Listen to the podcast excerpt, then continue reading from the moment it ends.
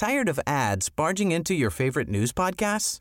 Good news. Ad-free listening is available on Amazon Music for all the music plus top podcasts included with your Prime membership. Stay up to date on everything newsworthy by downloading the Amazon Music app for free or go to amazon.com slash news ad free. That's amazon.com slash news ad free to catch up on the latest episodes without the ads.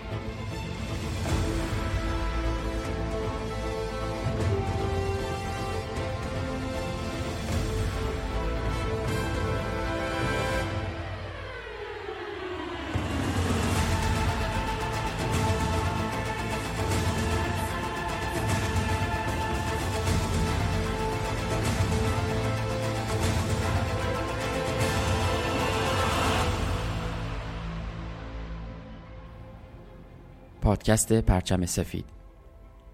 پرچم سفید درباره یکی از تلخترین اتفاقایی که در دنیا میفته اتفاقی که باعث میشه هزاران نفر کشته بشن و میلیون ها نفر خونه و زندگیشون رو از دست بدن. اتفاق مخوفی به اسم جنگ.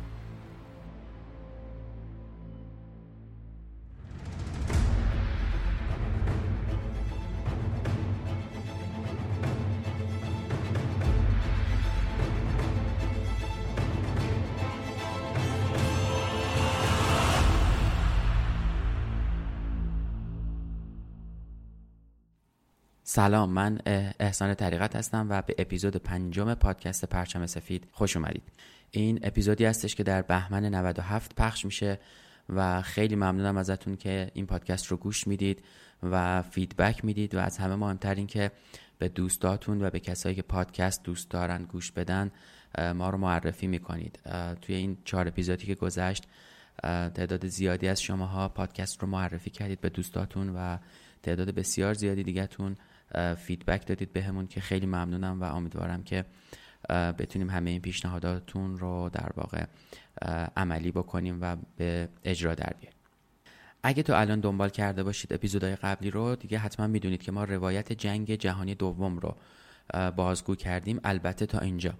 یه نکته کوچیکی که باید بگم و اضافه بکنم به این صحبت ها اینه که این پادکست در واقع پادکست پرچم سفید فقط درباره جنگ جهانی دوم نیست.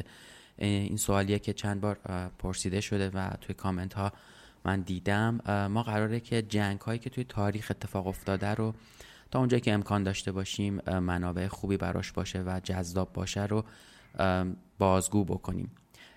به نوعی فصل اول ما البته که پادکست پرچم سفید فصل فصل نیست پرونده پرونده است و حالا اگر اسمشو بذاریم فصل اول یا پرونده اول این پرونده درباره جنگ جهانی دوم بوده ولی ممکنه مثلا اپیزودهای بعدی پرونده بعدی بشه جنگ جهانی اول یا جنگ مدرنتر یا چیزهای مختلف دیگه ای که در واقع وجود داره. مورد دیگه ای که توی کامنت ها و حالا به خصوص توییتر پرسیده بودید اینه که آیا ما به بخش ایران توی جنگ جهانی دوم می‌رسیم یا نه؟ بله جواب مثبت و حتما به طور مفصل حتی ممکنه بیش از یک اپیزود این کار رو انجام بدیم و درباره ایران توی جنگ جهانی دوم صحبت بکنیم. خب بریم سراغ ادامه ماجرا. این اپیزود رو هم طبیعتا با کمک لیلی اسلامی درست کردیم و می‌تونید از سایت های شنوتو ناملیک اپ های پادگیر مثل Castbox Apple Podcast گوگل پادکست و هر جایی که پادکست میشنوید ما رو گوش بدید و دنبال بکنید. کانال تلگراممون و توییتر هم که هست و حالا آخرش آدرساشون رو میگم که اگر دوست داشتید اونها رو هم دنبال بکنید عنوان این قسمت هستش می تا جون 1940 سقوط فرانسه Tired of ads barging into your favorite news podcasts? Good news. Ad-free listening is available on Amazon Music for all the music plus top podcasts included with your Prime membership. Stay up to date on everything newsworthy by downloading the Amazon Music app for free or go to amazon.com slash news ad free. That's amazon.com slash news ad free to catch up on the latest episodes without the ads. Hey, I'm Ryan Reynolds. Recently, I asked Mint Mobile's legal team if big wireless companies are allowed to raise prices due to inflation. They said yes. And then when I asked if raising prices technically violates those onerous two year contracts, they said, What the f are you talking about, you insane Hollywood ass? So to recap, we're cutting the price of Mint Unlimited from $30 a month to just $15 a month. Give it a try at mintmobile.com slash switch. $45 upfront for three months plus taxes and fees. Promo rate for new customers for limited time. Unlimited more than 40 gigabytes per month. Slows. Full terms at mintmobile.com.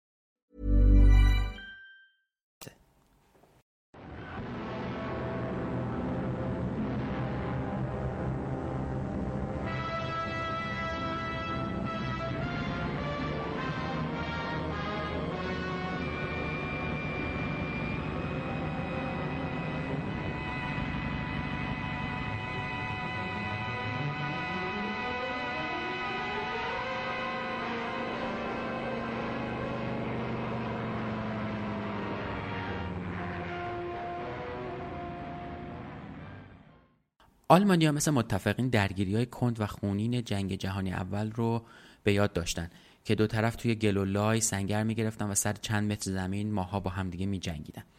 اما هیتلر و ژنرالاش مصمم بودن تا راه بهتری رو برای دست دادن به جنگ پیدا بکنن. اونا پاسخ این مدل رو از نبرد قبلیشون و نبردهایی که تا الان برده بودن پیدا کرده بودن. اونها در واقع یه پاسخ خیلی محکمی داشتن به اسم جنگ های برقاسا یعنی ضربه زدن سریع و در هم شکستن دشمن قبل از اینکه بتونه استحکاماتش رو آماده بکنه یا آماده جنگیدن بشه. برای شروع جنگ های برقاسا مهمترین اصل داشتن یه تحرک دائمی بود. با جنگ برقاسای لهستان نازیا توی دو هفته به این کشور مسلط شدن. اما متحدین لهستان چیکار کردن؟ اونا دیدیم که توی قسمت قبل فرانسه و بریتانیا در واقع بودن. این بار به پیمانشون احترام گذاشتن و پس از حمله هیتلر بیدرنگ به آلمان اعلان جنگ دادن. اما واقعیت این بود که برای کمک به لهستان از اونا کاری بر نمی اومد متفقین برای کمک به لهستان باید از خاک آلمان میگذشتن که با توجه به سپاهی که داشتن و جنگ افزارهای محدودی هم که داشتن اون موقع تقریبا ناممکن بود. پس چاره ای نمیموند جز قربانی شدن لهستان و ایستادگی در برابر جنگای بعدی برای متفقین. زمانی که آلمان با لهستان می جنگید هیچ اثری از تانکاش توی جبهه غربی این کشور در واقع وجود نداشت. اما مفسرها تردیدی نداشتند که فرانسه رو به سقوطه هیتلر اول از لهستان شروع کرد. لهستان خیلی زود سقوط کرد. اما نکته جالب توجه این بود که تا 6 ماه بعد از سقوط لهستان هیتلر هیچ تهاجم نظامی دیگه توی اروپا انجام نداد. اون می‌خواست فرانسوی ها رو اونقدر منتظر بذاره که مستحصل بشن و نتونن دیگه برنامه دقیقی رو برای مقابله باهاش اجرا بکنن. حدود 6 ماه بعد صبح نهم آوریل 1940 نیروهای مسلح هیتلر برقاسا به دانمارک حمله کردند طوری که مقاومت برای دانمارکی ها کاملا ناممکن شد. بعد از جنگ برقاسا علیه لهستان ارتشای فرانسه و بریتانیا توی مرز بین فرانسه و آلمان منتظر موندن و پشت استحکامای ماژینو که توی جنگ جهانی اول به دست فرانسویا ساخته شده بود کمین کردن. وقتی سربازای آلمانی از نبرد لهستان برگشتن اونا هم توی خاک آلمان استکامای مشابهی به نام زیگفرید رو برابر متفقین آماده کردن. اما توی ماه می 1940 استکامای ماژینو نخستین خط دفاعی فرانسه در برابر آلمانیا بود. یکم در مورد این استحکامات بیشتر بدونیم و ببینیم که دقیقا چی بودن. The Maginot Line, French defensive fortifications, World War II. The Maginot Line was a defensive series of fortifications along the French borders with Italy, Switzerland, Germany, and Luxembourg. The main purpose of the Maginot Line, named after French Minister of War André Maginot, was to deter German invasion. It would serve other purposes based off the experience of the First World War it would save French manpower, becoming a substitute for a reduced army, as France had a shortage of young men for the armed forces. It would also hinder the German army if they attacked, giving time to mobilize the main bulk of the French army. By the time the Maginot Line had been constructed, it had cost 3 billion francs. The fortifications were built throughout the interwar years of the 1930s and were state of the art, a marvel of military engineering. It was not a continuous line as the name implies, but a series of fortifications along the border. The main fortresses were manned by 500 to 1,000 men. They were built of thick concrete, and they had several stories heavy artillery within retractable armored turrets, and air filtration systems to prevent gas from entering. خط دفاعی ماژینا که قبل از جنگ جهانی دوم توسط فرانسویا ساخته شد یه رشته استحکامات به طول 322 کیلومتر بود و هدفش دفاع از مرز فرانسه با آلمان بود که به همین منظور هم ساخته شده بود. احداث این خط دفاعی بیشتر از ده سال طول کشید. این استحکامات اونقدر قوی و خوب ساخته و تجهیز شده بودند که از این خط به عنوان ناو جنگی بتونی روی خشکی تعبیر می‌شد. نقاط حساس و مستحکم این خط دفاعی تسلیحات و تجهیزات اضافی هم داشت. این نقاط حساس تونلای زیرزمینی مخازن مهمات و محلایی برای استقرار سربازا داشتند که مجهز به تهویه برای محافظت از این سربازا برابر حملات شیمیایی هم بودند. علاوه بر همه اینا استحکامات کامل توپخانه ها خمپار اندازها و مسلسل های گوناگون هم در نظر گرفته بودند که می‌تونست یک کمربند دفاعی فوق درست کنه. خط ماژینو به نام وزیر جنگ فرانسه آندره ماژینو نامگذاری شده بود. این خط در واقع با توجه به تجربه جنگ جهانی اول و در آستانه جنگ جهانی دوم در امتداد مرزهای خود فرانسه با آلمان و ایتالیا در واقع ایجاد شد. به طور کلی این اصطلاح فقط استحکامات مقابل آلمان رو توصیف می‌کنه. در حالی که عبارت خط آلپی برای خطوط دفاعی میان فرانسه و ایتالیا به کار میره. بنابراین وقتی داریم راجع به ماژینا صحبت می‌کنیم خط دفاعی بین مرز فرانسه و آلمان رو در واقع مد نظر داریم و صحبت می‌کنیم. جاهای دیگه به خط آلپی هم اشاره خواهیم کرد. نیم میلیون سرباز فرانسوی زیر این تپه های ساختگی کمین کرده بودند. اونا گرونترین و پرهزینه ترین استحکام های ساخته دست بشر رو بنا کرده بودند و قرار بود فرانسویا در صورت حمله مهاجما از همون سمت با توپ هاشون اونا رو از حرکت در واقع باز بدارن و متوقفشون بکنن. دژهای ماژینو از عجایب قرن بیستم می‌تونیم بگیم حتی بود. سربازا با قطار برقی بین توپخونه و چایخونه و نقاط دیگه دژ تردد می‌کردن. سینمای زیرزمینی اتاقای آفتابگیر دستگاه های تهویه. انگار توی یکی از کتاب های ژول ورن زندگی می‌کردیم اون موقع. اما خط ماژینا نمی‌تونست دور تا دور فرانسه رو محافظت بکنه و این خودش می‌تونست تبدیل بشه به یه پاشنه آشیل برای فرانسه. فرانسه به فکر ادامه دادن ماژینا تا مرز بلژیک بود تا بتونه از اون کشور هم محافظت بکنه. اما لئوپولد پادشاه بلژیک بدون مشورت با فرانسویا در سال 1936 اعلام بیطرفی کرد و مرزهاش رو هم در برابر ناظرای فرانسه بست. بذارید یک کمی به عقب برگردیم. به سالهای پایانی جنگ جهانی اول. زمانی که فرانسه توی اوج قدرت بود اما با سرعت زیادی داشت سراشیبی سقوط رو طی می‌کرد. زمان جنگ جهانی اول فرانسویا بیش از اندازه از تجهیزات و تاکتیک های نظامیشون استفاده کردند و با اقدامای افراتیشون توی جنگ اول زمینه رو برای انحطاط کشور خودشون در واقع حتی فراهم کرد. فرانسوی ها از پیشگامای کاربرد تانک و هواپیما بودن اما دیگه قدمی برای گسترش اونا بر نمی داشتن اونا از پیشگامای ترابری موتوری توی جنگ بودن. ولی توی جنگ جهانی دوم به گذشته برگشته بودن و راه آهن و اسب و اینجور چیزها رو بهش اعتماد کرده بودن. به خصوص اسب لشکرهایی داشتن که به طور کامل با اسب تجهیز شده بود. فرانسه از اون جنگ یعنی جنگ اول تا این جنگ به چند تیکه مختلف تقسیم شده بود. این کشور قشنگ تیکه تیکه شده بود. دسته های سیاسی به هم میتاختن اتحادیه ها از هم پاشیده شده بود. کابینه ها مدام می اومدن و می‌رفتن و عمر بعضیاشون حتی چند ماه بود و حتی داشتن کابینه هایی که چند ساعت بر رأس کار بودن و حکومت کردن. کمتر کابینه ای بود که یک سال دووم بیاره. روزی که هیتلر به قدرت رسید تو فرانسه دولتی روی کار در واقع نبود و بعد از پنج سال که هیتلر تهاجم خودش رو شروع کرد هم در فرانسه دولتی روی کار هنوز نبود. چپ های فرانسه براشون فاشیسم هیتلری هیچ اهمیتی نداشت. اونا قدرت رو می‌خواستن و راستا هم که از چپ ها متنفر بودن به فکر مهار کردن اونا بودن نه متوقف کردن هیتلر. سال 1934 مارشال فیلیپ پتن با اینکه 80 سال داشت به عنوان نجات دهنده فرانسه از دست کمونیستا برگزیده شد. روزی که پتن به قدرت رسید گروه بندیا دست و پای فرانسه رو بسته بود. فرانسه که جنگ بهش هر لحظه نزدیکتر می‌شد. در مورد مارشال پتن یکم بیشتر صحبت کنیم. آنری فیلیپ بنونی عمر جوزف پتن متولد 1856 و در گذشته 1951 هستش که بیشتر به نام مارشال پتن مشهوره.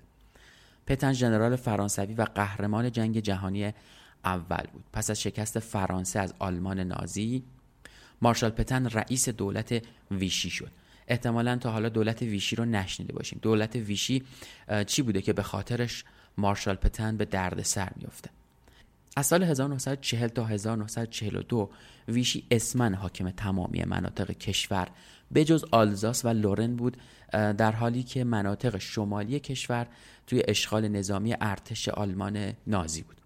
با این وجود که ظاهرا پایتخت این دولت شهر پاریس بود اما تصمیم گرفته شد پایتخت کرسی دولت به شهر ویشی توی 360 کیلومتر جنوب مناطق اشغالی منتقل بشه.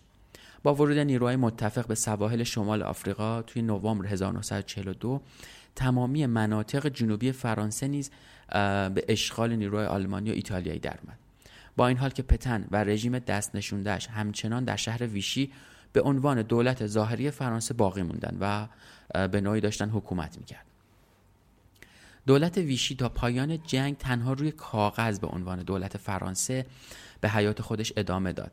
اونم در حالی که تمامی مناطق فرانسه تا سال 1944 توسط متفقین آزاد شده اما بعد از جنگ جهانی دوم مارشال پتن به جرم خیانت به کشور به اعدام محکوم شد.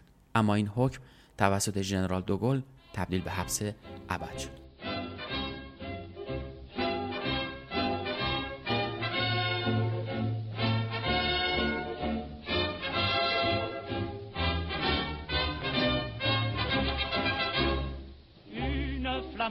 Sacrée monte du sol natal et la France enivrée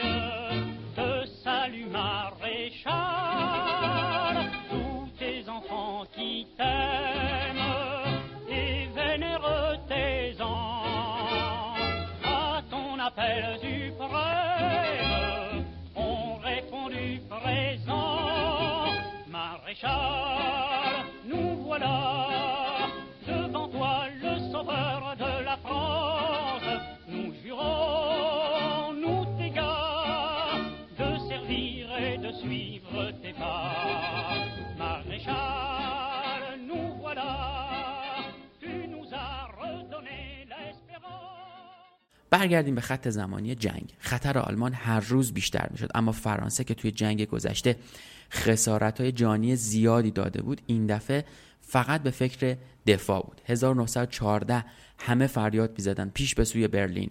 اما این دفعه همه می‌گفتن بیاین به جنگ پایان بدیم و جنگی ادامه نداشته باشه.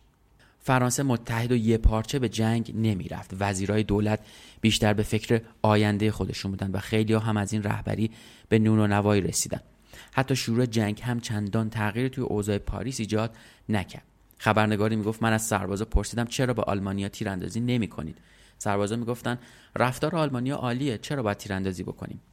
ماجرا فقط موندن لشکرها پشت ماژینا نبود. انتظار فرانسوی توی سرمایه اون سال همه چیز رو برای فروپاشی ارتششون فراهم کرد. حقوق کم درگیری ذهنی دائم و افسردگی هدیه دولت از هم گسسته فرانسه برای سربازا بود. سرمایه زمستون 1939 تا دهه های بعدی نزدیک به 50 سال بی سابقه بود. همزمان با رسیدن زمستون روحیه فرانسوی هم خرابتر شد. انضباط از بین رفته و مستی های بیشتر هم لطمه های بیشتری رو داشت به لشکرها و به ارتش می‌زد. حتی ژنرال بازدید دقیقی از وضعیت سربازاشون نمی‌کردن. حالا دیگه دشمن اونا آلمانا نبودن. این دفعه دولت فرانسه با خودش دشمن شده بود. شاید باورش سخت باشه اما اون سال فرانسوی ها حتی از تاریخ حمله هم با خبر بودن ولی هیچ کاری نکردن. اونا می‌خواستن منتظر حوادث بمونن. توی همین ماجراها بود که هیتلر یه کار خیلی مهم انجام داد و با حمله برقاسا نروژ رو گرفت. به یک باره که همه حواسشون به فرانسه بود کشتی های جنگی نازی از بنادر نروژ سر در بردن نیروهای مسلح تو ساحل پیاده شدن. از آسمون چترباز توی فرودگاه و پایگاه نظامی فرود می اومد ایستگاه رادیو مرکز مخابرات راه آهن ساختمون هیئت دولت و خلاصه هر چی که بود و نبود تصرف شد و نروژ توی یک چشم به هم زدن سقوط کرد. مشاورای هیتلر مخالف حمله به بلژیک و هلند بودن یکی از ژنرالا توی یادداشتی به هیتلر نوشت مطمئنا دنیا با آلمان مخالفت خواهد کرد که برای دومین بار در 25 سال به بلژیک بیطرف تجاوز می کند. آلمانی که دولتش تنها چند هفته قبل رسما سیانت از این بیطرفی را امضا کرده و احترام به اون رو متعهد شده بود. اما هیتلر به دانمارک و نروژ هجوم برد. بعد بلژیک و لوکزامبورگ و هلند رو فتح کرد و بعد وارد فرانسه شد و اصلا براش مهم نبود که مردم جهان یا حتی مشاوراش در مورد این جنگا چی فکر می‌کنن. اون قبلا گفته بود تاریخ رو برنده ها می نویسن و حالا وقتش نبود که به خاطر قضاوت آیندگان دست از جنگ بکشه.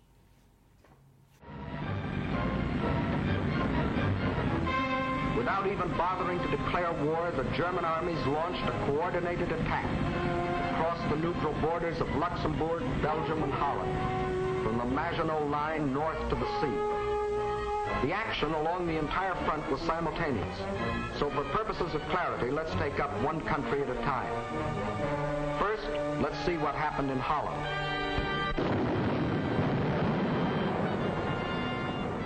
ساعت 5 و 30 دقیقه دهم می 1940 اولین توپ ها شلیک کردند و هواپیماهای جنگی توی آسمون به پرواز در اومدن. حمله برقاسای آلمان با یورش هوایی به هلند شروع شد. سرعت عمل آلمانا هلندیا رو گیج کرد. سربازاشون گروه گروه تسلیم می شدن. کمی رو به جنوب آلمانا توی بلژیک از همون روز هجوم به پیروزی های رسیدن. دیگه معلوم بود که بعد از این همه یک کتازی هیتلر بیشتر از روزهای اول آزمون و خطا نمی‌کنه و به تصمیمهای خودش اعتماد داره. همینم هم شد که وقتی با وجود مخالفت قابل توجه ژنرال اریک فون مانشتین یکی از افسرهای رد پایین ستاد که قوه تخیل خوبی داشت طرحی متحورانه ارائه کرد هیتلر از اون طرح خوشش اومد وانمود کرد مبدع طرح خودش بوده و اون رو تایید کرد. طرح از این قرار بود که جناح راست ارتش آلمان یه حمله دروغین رو شروع می‌کنه و به خاطر اون نیروهای فرانسوی و انگلیسی با دست پاچگی خودشون رو به بلژیک میرسونن. بعد آلمانا می‌تونستن از سمت سدان به فرانسه حمله کنن و با پیشرفت به سمت غرب و به سمت کانال مانش موفق بشن. قسمت اعظم نیروهای انگلیسی و فرانسوی و همینطور ارتش بلژیک رو به دام بندازن. چهل لشکر زبده یعنی نصف توان نظامی فرانسه همراه با همه نیروهای انگلستان می‌خواستن برای مقابله با هیتلر به خاک بلژیک و هلند وارد بشن. اونا به سمت تله پیش می‌رفتن که هیتلر تدارک دیده بود.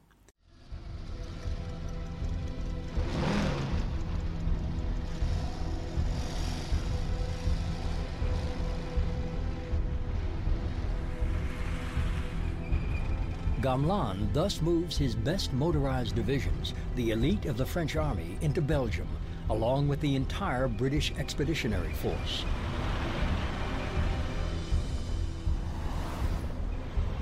These are fighting soldiers with true grit. They will stop the German advance through Belgium. But Hitler in his headquarters is gloating. His decoy worked.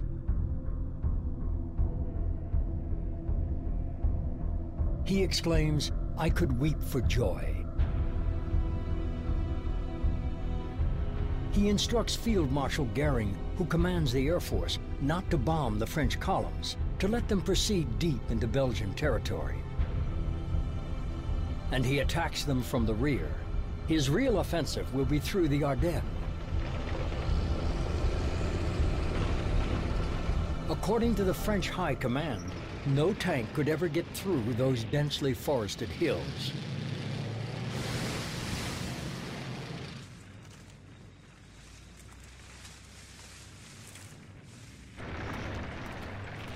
Nothing stops them, except their own traffic jams.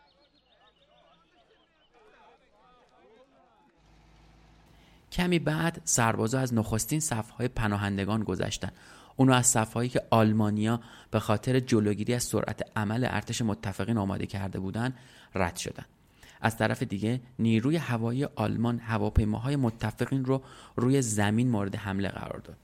توی همون دقیقه های اول حمله تعداد زیادی از هواپیماها ویرون شدند فقط روز اول پنجاه هواپیمای فرانسوی و انگلیسی از دست رفتن. وقتی سران نیروهای هوایی متفقین مشغول برآورد هزینه ها بودند تانک های آلمان از آردن گذشتند تانک ها قرار بود آخر وقت سومین روز تهاجم به سدان برسند فرانسوی ها روز دوازده می همه پلا به استثنای یه پل رو منفجر کردند تا مانع از این اتفاق بشن. اما همون یه پل باقی مونده سرنوشت فرانسه رو دگرگون کرد و اون رو به نابودی کشوند.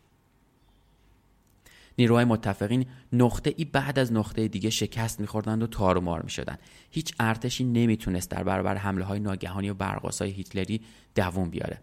این وسط فقط انگلیسی ها بودن که یک کمی و فقط یک کمی توان ایستادگی در برابر نازی ها رو داشته باشند.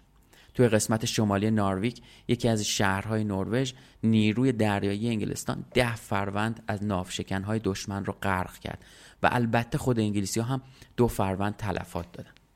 نیروهای انگلیسی تونستن نیروهای آلمانی رو از نارویک بیرون کنند و تا مدتی اون شهر رو حفظ کنند اما مقاومت انگلیسی ها برای برگردوندن آرامش به اروپای در هم شکسته کافی نبود. حتی توی این شرایط هم بعضی از یگانهای سوئد و نروژ عقب نشینی کردن و بعضیاشون هم مجبور به تسلیم شدن و همه چیز برای سقوط نروژ فراهم شد. با اجرای عملیات از فرودگاه جدید بود که نیروهای هوایی آلمان تونستند نیروی دریایی انگلستان رو وادار به ترک آبهای نروژ بکنن. رهبرای متفقین به خاطر جنگی که اصلا انتظارش رو نداشتن دچار ضعف و ناتوانی شده بودند هشت لشکر از تانکا توی نقطه که ضعیفترین موقعیت خط دفاعی غرب بود برای یه عملیات نفوذی تمرکز پیدا کرده بودند که اون هم با موفقیت انجام شد. هیتلر یه بار دیگه به چیزی که می‌خواست رسید. حالا نوبت به هلند بود. وقتی 14 ماه می هلند تسلیم شد مرگ بلژیک فرانسه و نیروهای واکنش سریع انگلستان فرا رسیده بود. توی 14 ماه می بهمن عظیمی به راه افتاد. ارتشی از تانک ها غیر قابل تصور در مبادلات و محاسبات نظامی از لحاظ تعداد و وسعت و قدرت حرکت و تمرکز حمله وری به قلب ارتش فرانسه هجوم بردن. و به سرعت خودشون رو به کانال و پشت نیروهای متفقین توی بلژیک رسوندن. نیروی مهاجم اونقدر زیاد بود که تا پشت رودخونه راین لشکرشون کشیده شده بود. توی یه موقعیت حساس که نیروهای زرهی آلمان برای آخرین کشتار متفقین موقعیت گرفته بودن و سربازا در حال آماده باش بودن ناگهان خبر عجیب و جبران ناپذیری رسید. پیشوا دستور توقف حمله رو داده بود. این دستور اولین اشتباه نظامی بزرگ پیشوا توی جنگ جهانی دوم بود و فرصت حیاتی به متفقین برای معجزه دانکرک داد. البته که این معجزه بلژیکی ها رو نجات نداد. ارتش بلژیک تسلیم شد ولی انگلیسی ها مصمم بودند تا نفس آخر بجنگن. از طرف دیگه هیتلر و ژنرالاش از دریا قافل بودن و حتی توی خواب هم نمی‌تونستن ببینن که انگلیسی ها بتونن 340 هزار نفر رو از یه بندر کوچیک در هم کوبیده شده توی سواحل قابل رؤیت دانکرک درست توی چند قدمی محل محاصره نجات بدن. سیوم ماه می ارتش آلمان از خواب بیدار شد و فهمید چه بلایی سرش اومده. نیروهای انگلیس اسلحه و تجهیزاتشون رو برای بازمونده ها گذاشتن و فرار کردن. اونو عقب نشینی کرده بودن اما این کار باعث شد لااقل زنده بمونن و توی زمان دیگه بتونن وارد نبرد بشن. در 24 ماه می بلژیک، فرانسه و انگلیس شبیه یک مثلث کوچیک به هم فشرده بودند و هیچ امیدی برای نجاتشون نبود. تنها روزنه امید تخلیه قوا از طریق دریا و از راه دانکرک بود. صبح روز بعد نیروی هوایی آلمان عملیاتی رو بر فراز سدان شروع کرد. رؤسای ارتش فرانسه هنوز هم نمیپذیرفتند که آلمان ها زودتر از سه چهار روز دیگه بتونن از روی رود موز بگذرن. اما نظر هیتلری نبود. نقشه های هیتلر برای 1940 تنظیم شده بود ولی نقشه های فرانسوی ها هنوز توی سال 1914 باقی مونده بود. ارتش فرانسه خیلی زود روحیش رو باخت حمله های متقابل گهگاه فرانسویا هیچ سازمانی نداشت و به موفقیت منجر نمی‌شد تانک های فرانسوی با آلمانیا برابر بود اما تانک های فرانسوی زیاد دچار نقص فنی می شدن و مجبور می شدن سربازای آل... ارتش فرانسه خیلی زود روحیش رو باخت. حمله های متقابل و گهگاه فرانسویا هیچ سازمانی نداشت و به موفقیتی منجر نمی‌شد. تانک های فرانسوی با آلمانیا برابر بودند اما تانک های فرانسوی زیاد دچار نقص فنی می شدن و مجبور می شدن سربازا تانک ها رو رها بکنن و برن. همه چیز برای آلمانیا به ایدئال ترین حالت ممکن پیش می رفت روز 14 ماه می روز تباه کننده ای برای متفقین بود. توی نبردهای اون روز نیمی از هواپیماهای متفقین برنگشتن. نیروی هوایی سلطنتی هیچ وقت چنین خسارتی رو ندیده بود. همون روز هلند هم تسلیم شد و حالا فرانسه رو فقط یه معجزه می‌تونست نجات تانکای آلمانی که مسیر عبورشون امن شده بود حرکت رو شروع کردن. نبرد برای تصرف سدان جاش رو به نبرد برای تصرف فرانسه داد. دور زدن به سمت ساحل و قافلگیر کردن ارتش برنامه آلمانیا شد. فرماندهی ارتش فرانسه نمی‌تونست دست هیتلر رو بخونه و فکر می‌کرد که ارتش پیشوا به فکر تصرف پاریسه. به خاطر همین سربازا رو از حاشیه رود موز به پاریس فراخوند و راه رو با دست خودش برای آلمان باز کرد. ارتش فرانسه درگیر آشفتگی و توهم شده بود. فرمانده های ارتش یکی بعد از دیگری به اتهام خیانت برکنار می شدن. ارتش فرانسه نمی‌تونست بپذیره این سیاست های جنگی خودشه که به بیراه میره و اونا رو داره به نابودی میکشونه. 17 می بروکسل سقوط کرد و بعد از این سقوط پتن معاون نخست وزیر شد. پتن خیلی پیر بود و دیگه توی اون سن طرفدار کسایی بود که می‌گفتن باید شکست رو پذیرفت. توی اون روزا انبوهی از اسرای جنگی به دست آلمان افتاد. بیشتر اونا سلاحاشون رو زمین گذاشتن و به صفوف آلمانیا پیوستن. سربازای فرانسوی فکر می‌کردن با وجود خط ماژینو دیگه جنگی اتفاق نمیافته. ولی دیدیم اینطور نشد. غمانگیزتر از همه وضع آوارگان و پناهندگان بود. توی اون زمان نزدیک به دوازده میلیون نفر در جاده های شمال فرانسه به راه افتاده بودند. بدونی که بدونن به کجا دارن میرن. غیر نظامی سردرگم بودن و نظامی در هم شکسته. فرانسوی ها خیلی زود شکست رو پذیرفتن. توی 28 می بلژیک تسلیم شد و فقط چند روز بعد یعنی چهار جوان دانکرک هم سقوط کرد. بعد از این پیروزی هیتلر دستور داد ناقوس های آلمان سه روز به صدا در بیان. با تجهیز تانک ها فردای سقوط دانکرک تهاجم بزرگ دیگه ای شروع شد. فرانسوی تعدادشون حتی از نصف آلمان هم کمتر بود اما با پایداری بیشتری جنگیدن. بعد از سه روز یه نبرد خونین فاجعه بار دیگه به فرانسوی ها روی آورد. تانک های آلمانی بدون برخورد با هیچ مانعی به قلب فرانسه میتاختند. همه راهها به پاریس ختم می‌شد. ده جوان دولت فرانسه فرار کرد و همون روز موسولینی پای ایتالیا را به جنگ باز کرد. حالا جنگ یه بازیگر جدید دیگه هم داشت و اون کسی نبود جز ایتالیا. صبح روز بعد از سقوط دانکرک آلمانا یه حمله وسیع رو توی جبهه سوم شروع کردن.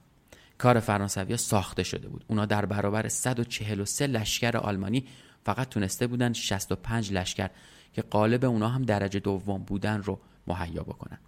نیروهای آلمانی گروه گروه وارد فرانسه شدن و 14 جوان پاریس بیدفاع اشغال شد. وینستون چرچیل که در روز اول جنگ اختیار امور رو به دست گرفته بود از این اتفاقات مات و مبهوت شده بود. ساعت هفت و نیم صبح 15 ماه می با زنگ تلفن نخست وزیر جدید فرانسه پل رینو که با صدای هیجان زده ای می‌گفت ما رو شکست دادن ما باختیم بیدار شد. اما نمی‌تونست این موضوع رو باور بکنه. گفت ارتش بزرگ فرانسه توی این یک هفته مغلوب شد. غیر ممکنه من نمی‌فهمم. 16 جوان رینو نخست وزیر فرانسه استعفا داد و مارشال فیلیپ پتن جاش رو گرفت. نخست وزیر جدید فردای اون روز تقاضای متارکه جنگ رو داد. هیتلر پافشاری می‌کرد که پیمان صلح توی همون واگن کهنه ای امضا بشه که بعد از جنگ جهانی اول آلمان معاهده ننگینش رو اونجا امضا کرده بود. به محض امضای پیمان صلح هیتلر دستور داد اون محل رو منفجر کنن. آلمان انتقامش رو گرفته بود و دیگه به اون واگن کهنه نیازی نداشت. رادیوی پاریس که به دست آلمان افتاده بود شرایط صلح رو پخش کرد. هیتلر اولین باری بود که به پاریس پا میذاشت. برای پاریس یک تحقیر دیگه هم مونده بود. رژه پیروزمندانه آلمانیا درست توی همون مسیری انجام شد که فرانسویا درست بعد از پیروزی توی جنگ جهانی اول توی اون رژه رفته بودن. فقط پنج هفته طول کشید تا آلمان بزرگترین دشمنش رو به زانو در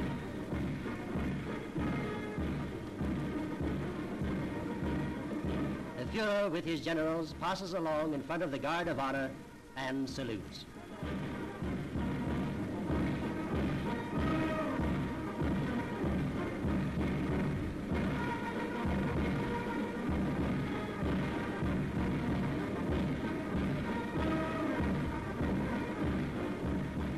After reading of the preamble of the German conditions, the Führer leaves Compiègne.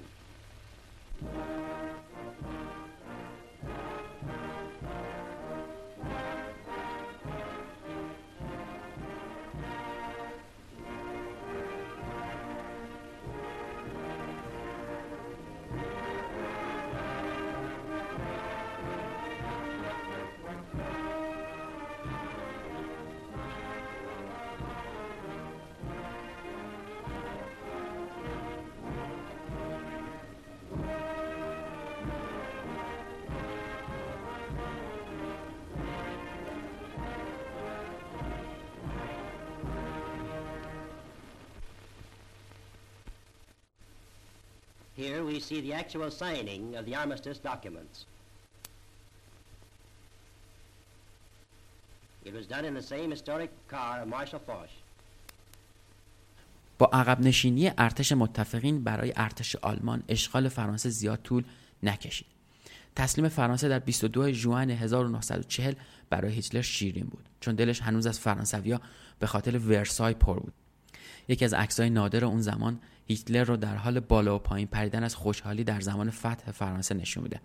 فرانسه که نقشش توی معاهده ناجوانمردانه ورسای هیچ وقت از یاد هیتلر نرفت. پیروزی سریع بر فرانسه که پیشرو نظامی اروپا توی دوران بین دو جنگ بود و سقوط پاریس تأثیر بی سابقه بر افکار عمومی جهان و آلمان داشت. ارتش آلمان شکست ناپذیر به نظر می اومد. توی یک سری جنگ برقاسان نصف اروپا رو تسخیر کرده بود. انگار رهبرای ارتش یعنی وانر و تساد رو اشتباه می‌کردن. هیتلر حرفاش درست از آب در اومده بود. حالا همه تصور می‌کردن که انگلستان زودتر از چیزی که باید از پا در میاد. یکی از شاهدای اون روزا صحنه هایی که بعد از سقوط پاریس دیده رو اینطوری روایت می‌کنه که بارون میبارید. کنال جنگل و ابتدای جاده صف طولانی آوارگان رو می‌دیدی که بعضی با پای پیاده و خسته بعضی با دوچرخه ادعی با گاری و اونایی که خیلی خوشبخت بودن سوار کامیون های فرسوده راهی خونه هاشون بودن این قسمت پنجم پادکست پرچم سفید بود که شنیدید. پادکست پرچم سفید رو می‌تونید از اپ های پادگیر دنبال بکنید. روی Castbox، Google Podcast، Apple Podcast و هر سایت دیگه یا اپ دیگه ای که می‌تونید پادکستاتون رو از طریق اون بشنوید. ما روی پلتفرم شنوتو و ناملیک و همینطور Beep Tunes هم هستیم که می‌تونید اونجا ما رو دنبال بکنید. کانال تلگرامیمون هم به آدرس White Flag Podcast و توییترمون هم به آدرس White Flag PDCST هست و می‌تونید اونجا هم ما رو دنبال بکنید. این اپیزود رو با کمک لیلی اسلامی و از روی منابعی که توی توضیحات پادکست می‌ذارم درست کردیم و امیدوارم که ما رو به دوستان دیگهتون معرفی بکنید و کمک بکنید که تاریخ در واقع جنگ ها شنیده بشن و از اونها درس هایی بگیریم که دیگه تکرار نکنیم این حادثه بد و این اتفاق بد رو که میلیون ها کشته و هزاران نفر آواره رو از خودش به جا می‌ذاره. پادکست پرچم سفید درباره یکی از سیاه ترین اتفاقایی هستش که در تاریخ بشر رخ داده و میلیون ها کشته زخمی و آواره به جا گذاشته. موضوعی با نام جنگ.